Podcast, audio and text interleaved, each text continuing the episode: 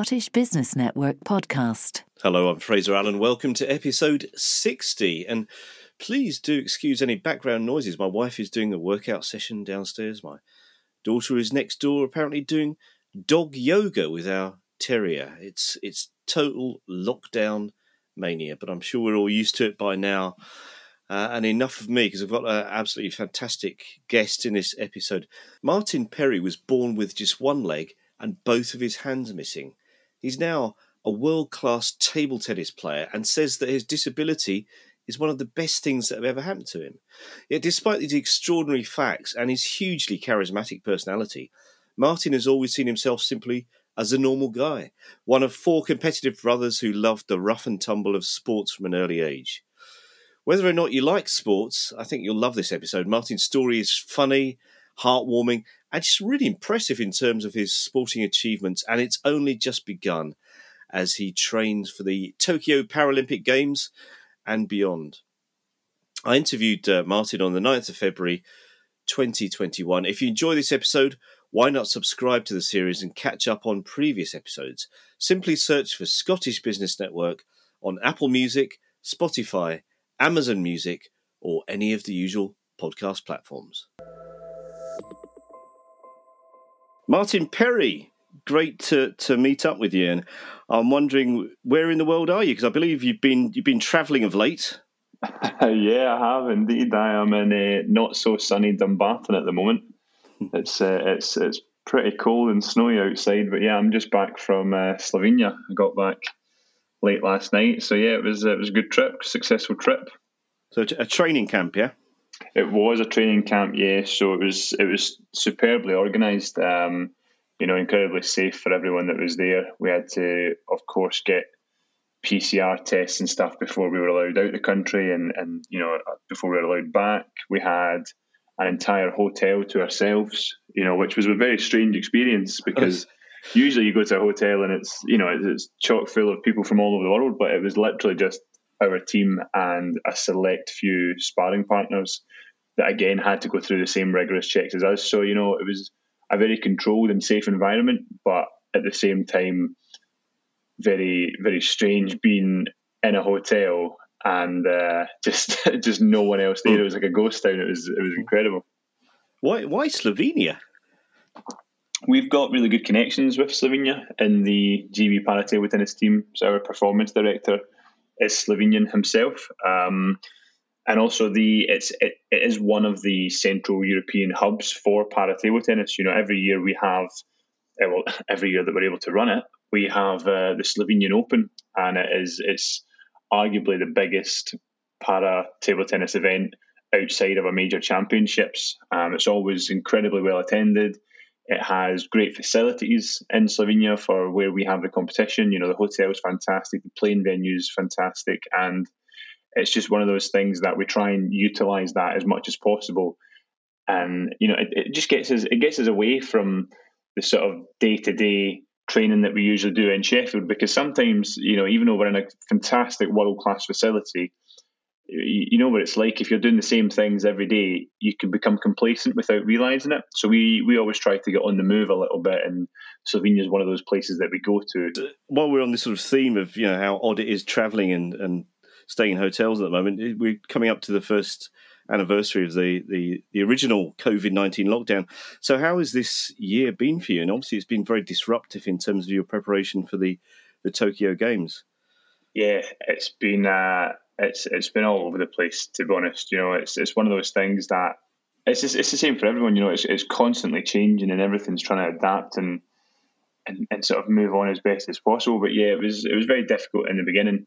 You know, the the the qualification for Tokyo got cut short by about three competitions, and then there was supposed to be a world qualification tournament uh, last May that obviously didn't go ahead uh, which was the final the final sort of hurdle in terms of those that athletes that hadn't qualified. So it was the first ever world qualification tournament for Paralympic Games, and it was basically a winner takes all. It was one one person per classification per country. Uh, you got to represent, and if you won your event, you got it was almost like a Willy Wonka golden ticket. You got to to go to the Paralympic Games. So that's now been rescheduled for hopefully um, everything going well April this year. Um, you know, we've not heard anything. They say no news is good news, so um, we've not heard anything otherwise. So yeah, we're hoping that we can still do the World Qualification Tournament in April, which um, I've got I've got selected for for for GB. So you know, hopefully I can go out there and do the business and seal my spot at Tokyo. But yeah, it was it was incredibly difficult because obviously I knew early on in 2020 that I'm training to, you know, still qualify and, and, and try and get peak performance in order to get me over the line. And my teammates that have qualified, they are still trying to work incredibly hard to perform at the Paralympic Games. And then we couldn't train for four months, and we're a skill sport, you know. So mm. it's uh, it's incredibly difficult being a skill sport and not being able to practice those skills. You know, it's, it's definitely easier if you're a power sport. Um, but it was yeah, it was incredibly difficult for us, and it just, you know, I won't lie, I, I felt a bit sorry for myself because right all, all, all I've done for the last you know five six years is, is hit a little white ball around the table and and, and hopefully do it to the best of my abilities. And then I couldn't do that for you know four months, and I was I was a bit at a loss. Um, you know, and I had, I had all this energy that just had nowhere to go because I had nowhere to go, and uh, it was difficult. It, it, it, was difficult, but you know, we we rallied together really well as a team. You know, one of our uh, one one of our sort of team mantras is that we're a family. You know, uh, so I was on the phone to the to the squad and you know the coaching staff and the support staff, and, and we all sort of came together and and you know realized that you know it doesn't matter if you've qualified, doesn't matter if you've not qualified, if you're reigning Paralympic champion or if it's going to be your first Paralympic Games, we're all in the same situation. You know, so it it, it generated a lot of um, communication between us internally as a team, just to sort of stay together and keep that morale high, because we had no idea when we'd be able to see each other again, let alone train. Mm-hmm. Uh, and and yeah, that was it was tough, but we, we got through it really well. You know, we did um, at least sort of three video calls a week where we'd do uh, sort of team workouts, and and it was quite good because obviously we just see each other at training and uh, so we got like uh, an insight into everyone's houses and stuff. It was quite cool. So so yeah, and then we'd, we'd do like um, we did like a Friday coffee session. So on a Friday we'd sit down and all have a coffee together virtually, and uh, it was it was it was the little things that got us through it, you know, because mm. we are used to you know training five hours a day, going to the gym, doing everything as a team. You know, when we're not training, we're out for coffees or, or meals or whatever it may be, or, or on a plane together, you know, and you, you spend so much time with with your teammates that when when that's gone, you know, it is, it is a big loss. So we kept in contact really well, and that that pulled us through together as a team. And then when we finally got the green light to to go back to training, it was like kids at Christmas. You know, it was like we had never played the sport before. We were just so happy to get stuck in, and oh, it was fantastic. It really was. Wow. Well, talking of, of family, let's kind of go back and, and, explore your, your roots, Martin, as well. So, I mean, you're from Paisley. You grew up the youngest of four brothers, and you had to contend with a congenital condition that, that meant you were born with no hands and only one leg. So, how did the experience of of that childhood shape the Martin Perry that I'm speaking to today, and what, what qualities do you think you inherited from your parents? Um, yeah, it's, it's, it's, it's one of those things that I've never I think credit to my family, you know, my parents and my, my three brothers. I've I've never been allowed to feel sorry for myself. I've never been allowed to have any sort of self pity or or worry because they just treated me like uh, everyone else in the family, you know, and and that I'm so grateful for that because it's you know it's it's mm. made me obviously who I am today, and you know I, I believe that my disability is the best thing that's ever happened to me. It's it's taken me all over the world, and mm. I've met incredible people and done incredible things, and I, I doubt I would have come close to doing half the stuff that I've had the privilege of doing if I was born able-bodied. You know, so for me to be. To be doing what I'm doing with no hands and one leg, like I'm so thankful for that. Like it's the best thing ever. It really is. Um, but yeah, my brothers were well, it was just it was it was four young boys growing up in the west of Scotland. It was carnage. it was uh, yeah. I mean, it was just there was obviously a lot of energy in that household, you know. And there's um, there's an age gap between us all as well. Like between myself and my oldest brother, there's nine years, and then obviously I've got two other brothers in between that. So you know, there's there's a lot of different ages going on there, and a lot of different sort of de- developmental stages as, as young boys going through sort of childhood and stuff together. But I think that helped me that my brothers were a little bit older because obviously they were incredibly protective of me.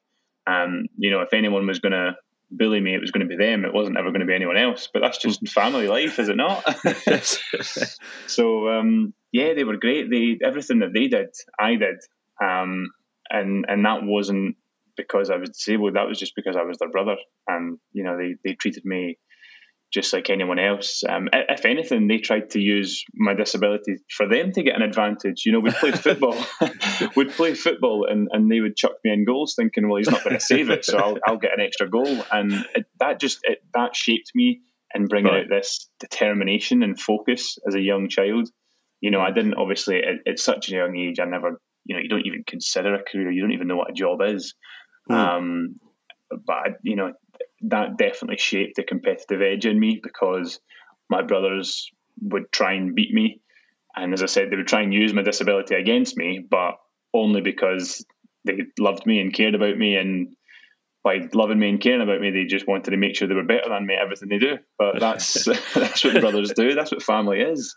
So um, so yeah, so it was it was definitely fun growing up, and we had a lot of energy running around, you know, doing everything together, and it just made me normal, I guess. You know, I never I hmm. never had a disability. I just didn't have hands.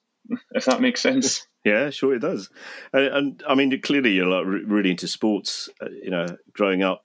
So, you know, why table tennis? It seems a bit of a left field option. Well, I still don't even know. I've no idea. the um, my my first experience of table tennis uh, was at a Scottish Disability Sports summer camp, and uh, Drumchapel Table Tennis Club were there and you know what? I just had so much fun. like it was, it was just fun. Like I was, I think I was 16, 17 years old at the time, and obviously, I, I played almost everything. Um, mm. You know, football, rugby. I even tried hockey. Um, you know, badminton, every like basketball, any sport I'd done it. I had never played table tennis. Didn't right. even know it was a thing. And then on this summer camp, on one of the days, table tennis was there, and I'm looking at everyone playing and everyone's smiling. And I mean, if you've played table tennis yourself, you, you can't yeah. not smile. It's just so mm. much fun. And that, that got me hooked. You know, that got me hooked instantly. The fact that I was, I mean, don't get me wrong, I was absolutely dreadful. Um, trying to hold this bat between my, my two sort of little arms and, and getting absolutely nowhere. But I was still enjoying myself. And, you know, before the guys at Drumchapel Table Tennis Club even knew me, they already made me feel so welcome because they didn't care that I had no hands. They were just like, just just get the ball back, like just hit it. Mm. and um, you know, they didn't really care about anything else, and and that made me feel so at ease with the sport instantly because you know obviously it's it is it's a sport that you would probably recommend having hands for um, and and and they just didn't care they just wanted me to play because it's such a small community in the UK anyway table tennis Right. But yeah. as, soon as anyone wants to play, you're like, yeah, absolutely, let's do it. Um, so it so it was great. So so yeah, what got what got me hooked was just that it was so fun, and then you know you you you go to these amazing events that the UK can host, like London 2012 and Glasgow 2014, and all of a sudden table tennis is really cool and it captivates people, and there's a big audience, and you're filling out arenas, and I was like, yeah, hold on a minute, this is actually uh, this is quite cool. I'm gonna I'm to try and do this, and then you know, long story short, you you you put your head down, and a lot of things come together, as they say. Well, it must have been, you know, obviously uh, you found it difficult at first, but there's clearly a lot of natural talent there as well, and a lot of hard work. So, how did you get, go from that, that initial sort of just enjoying it to becoming a, you know, world class table tennis player? I mean, you, you pretty much hit the nail on the head. It's it's it's hard work. I don't know so much about natural talent. Um, I'm still yet to find that, but it's just it's the it's, it's the hard work for me. It's, it's it's something that I love doing. You know, it's if you look at table tennis on paper, I just shouldn't be playing it. You know, that's that's a fact. I just shouldn't be, um, and I think that makes me desire it even more. The fact that right. I shouldn't be playing at the level I'm playing at. Um, and so that always made me work hard. But then I, I go to London 2012 as a spectator and I see Paralympics GB win two bronze medals, you know, and they had the mm. ExCeL arena eaten out of their hands. You know, mm. these these disabled athletes were superhuman. and you know you, have got a, a, thousands and thousands of people just screaming their names, and and I was like, these these these people are just like me. I I, I want to do mm. that, and uh, I got home and I, you know I went to the drum as we call it, and uh, and and I just I just put my head down, and everything that I wanted to do was revolving around table tennis. Um, it came at the cost of my education even early on. I was I was skipping uni lectures just to go to training. Um, but I just knew that's that's what I wanted to do. Uh, you know, it was just it was after seeing London in person and and just being as determined as I am, I think, you know, through my upbringing and, and obviously just wanting to show that I can do absolutely anything, uh, I just I couldn't let table tennis not be a part of my life. And right.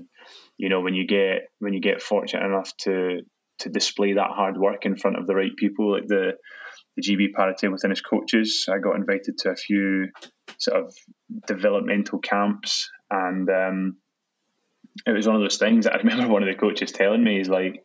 I've not invited you back to the next one because of your talent. I've invited you back because how hard you work.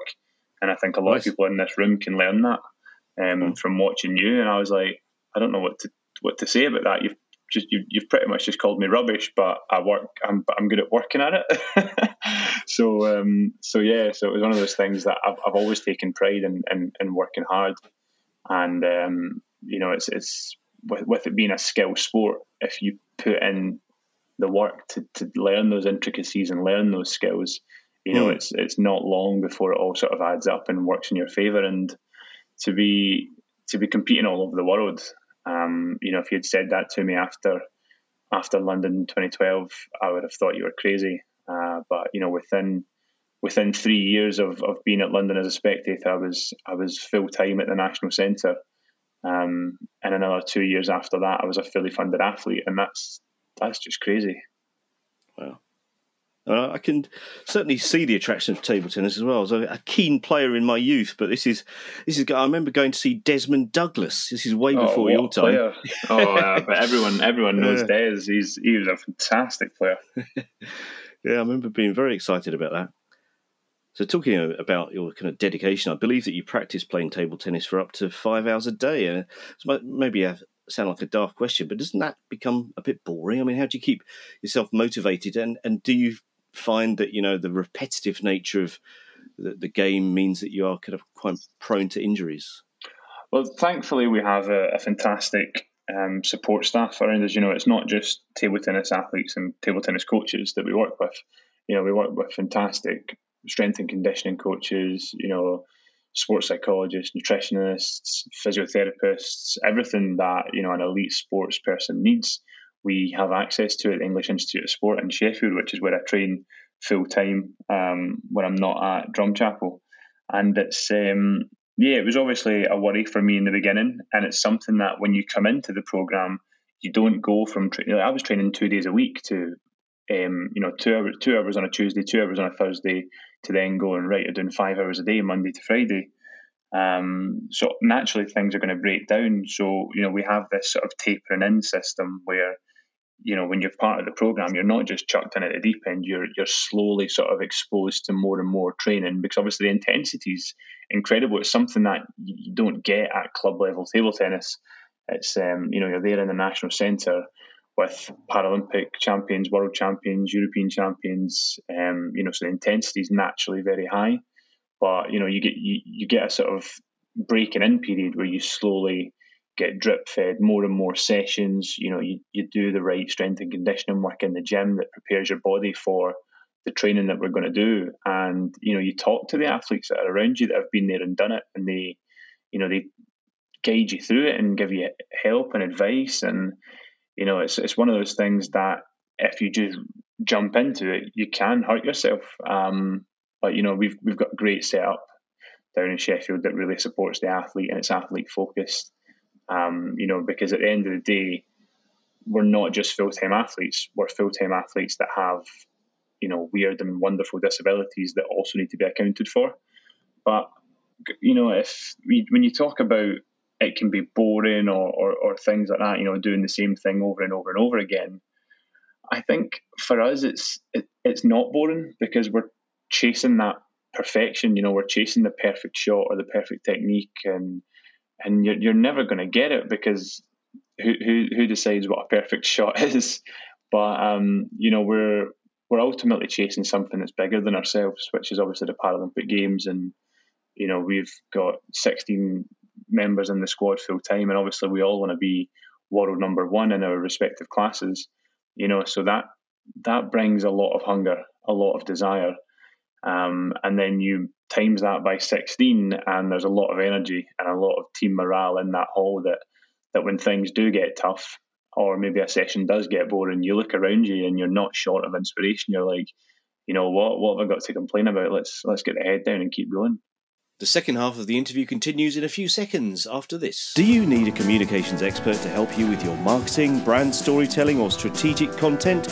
Find out what I, Fraser Allen, can provide at www.allencomms.co.uk. That's Allen with two L's and an E, and comms with two M's.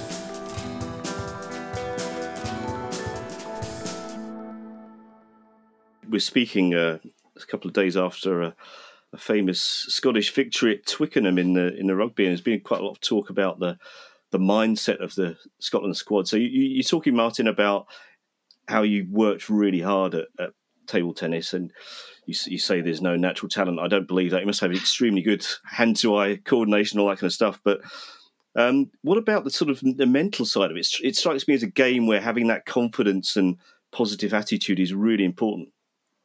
Yeah, absolutely. You know, it's, uh, it's it's a game that revolves massively around confidence and momentum. You know, especially when you're playing at the, the, the top level, everyone can almost beat everyone.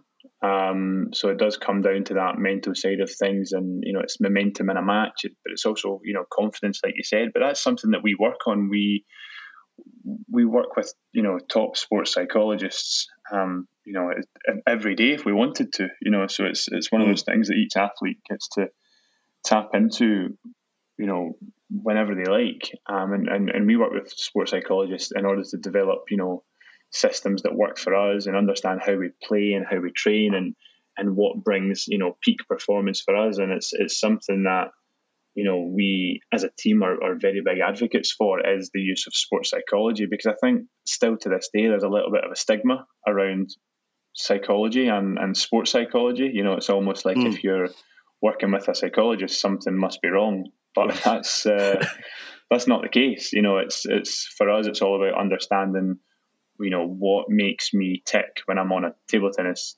court. You know what what makes mm. what makes me get peak performance, and that's something that you know is obviously very personal. And I can't I can't be sharing every secret, surely. but um, but yeah, it's something that you know we we all work incredibly close with uh, with the psychologists and the sports staff in order to to try and get peak performance as often as possible you're just back from Slovenia, usually based uh, down in Sheffield, as you say but your wife's is back in Scotland, where you are now. How, how do you manage that kind of long distance relationship around you, all your sporting commitments?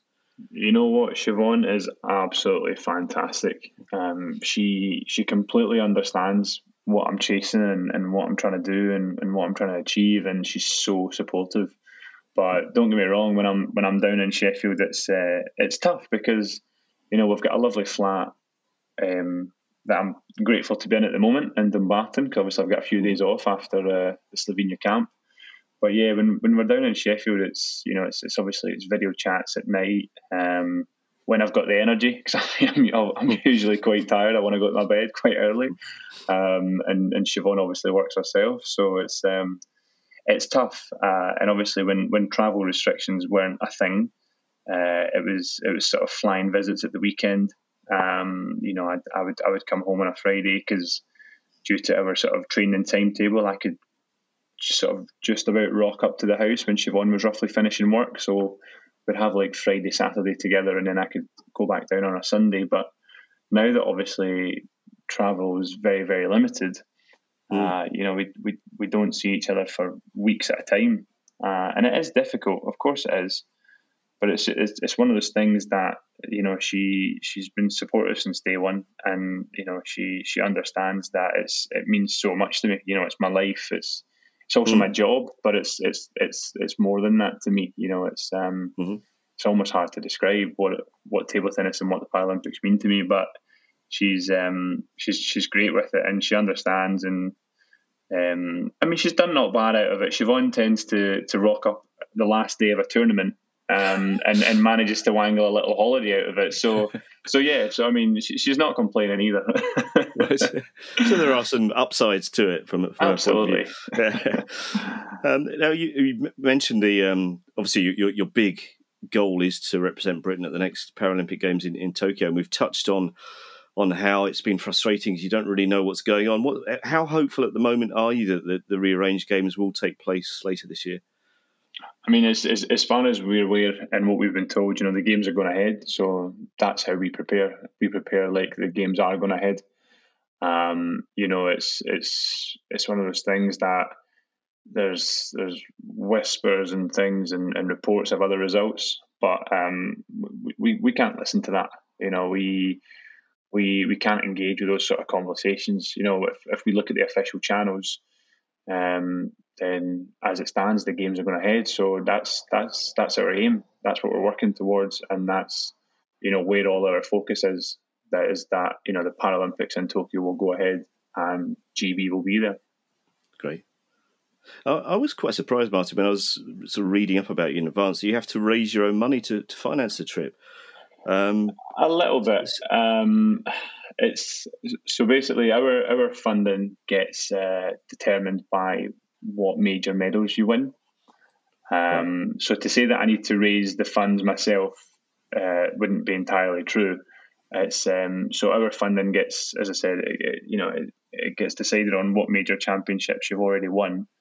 Um, which for me is is the European Championships. I've I've won the team event in that with my teammates David Wetherill and Paul Karabardak, and it's um, it's something that you know we we obviously are very proud of, but it doesn't necessarily, you know, bring the the sort of you know the financial stability that we would like. You know, so we um, we earn individually fourteen thousand pounds per year um, through what's called an APA, which is an Athlete Performance Award. It's something that we're of course incredibly grateful for. Uh, it, you know, it helps us to to live and train as full time athletes, but Right. You know, we obviously need to seek um, private sponsorship and and help wherever possible. You know, to to make it, um, you know, just just enough to to get by. But you know, it's it's one of those things that you know, if I was if I was doing this for the money, I'm in the wrong sport. That's for sure. but you know, I, it's it, I, I love this this sport so much, and you know, it, it has changed my life. So it's just one of those things that it's part and parcel that I've always been very fortunate with private sponsors. Uh, you know, people have always been great in supporting me, and I'm I'm forever grateful for that. You know, and and hopefully, if I can if I can get to the Paralympic Games and and you know do my best performance, whatever that may be, then you know hopefully that's just one small step in in, in repaying the people that have supported me since the very beginning.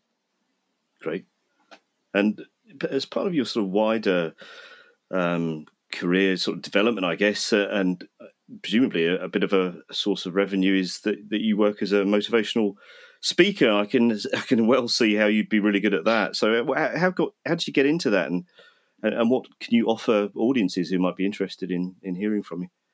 It was just obviously, you know, you you start going to as you, as you get older and your your taste for life develops, as it were. You know, you start going to to events and and meeting people and um, and you get chatting, and then before you know it, you've got great relationships with uh, with people, and and for some reason they decide that they want to hear what life was like growing up with no hands and, and only one leg, and you know, as a as a child, our financial standpoint uh, wasn't great, you know, and I think that definitely shaped me to be to be who I am today as well, and it's something that you know I I, I don't consider myself an inspiration, you know. Uh, but it's one of those things that I do look at my disability, and I understand why. Obviously, so many people can can hopefully take something from from hearing a little bit about my life and getting to know me a little bit better because you know it's it's been it has just been life for me you know i am very fortunate that i've not went through any sort of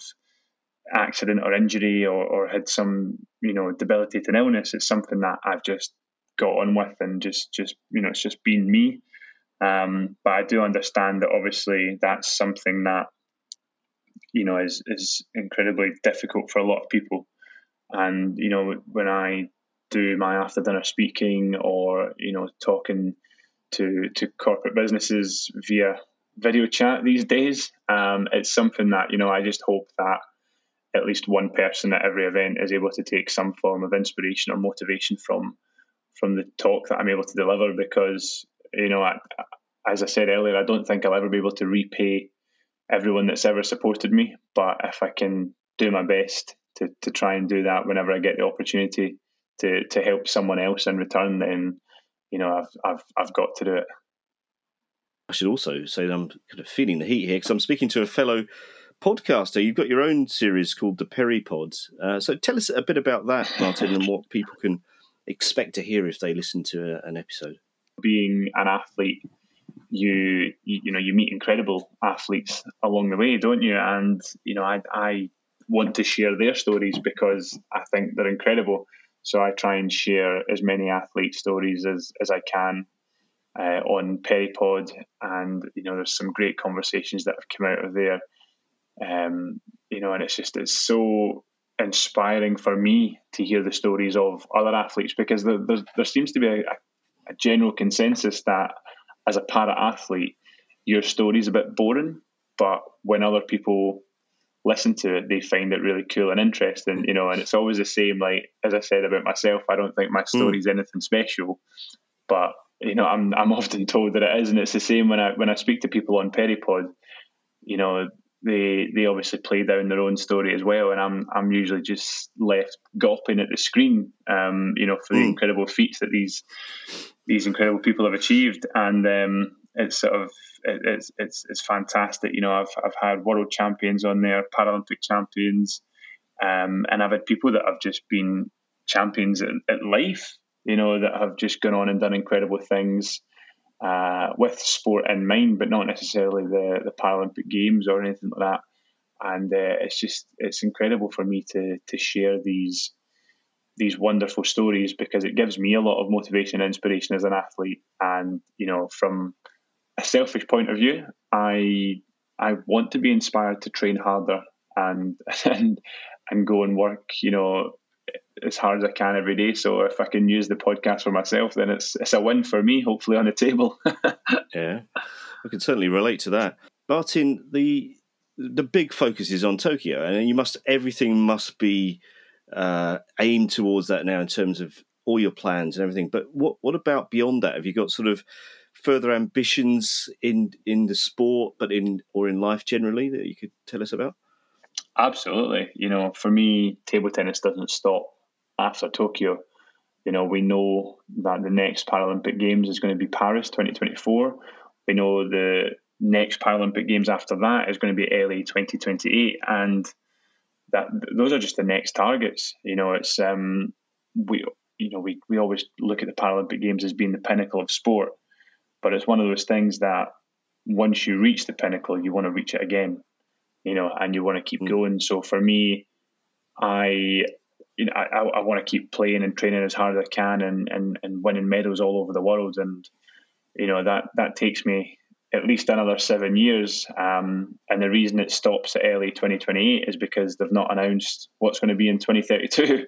so, um, so yeah, I just, it's, it's one of those things that I can't see my life not being in table tennis because it's done incredible things for me. It really has changed my life. And when my sporting career eventually does come to an end because sadly I've been told by too many people that it must come to an end at some point.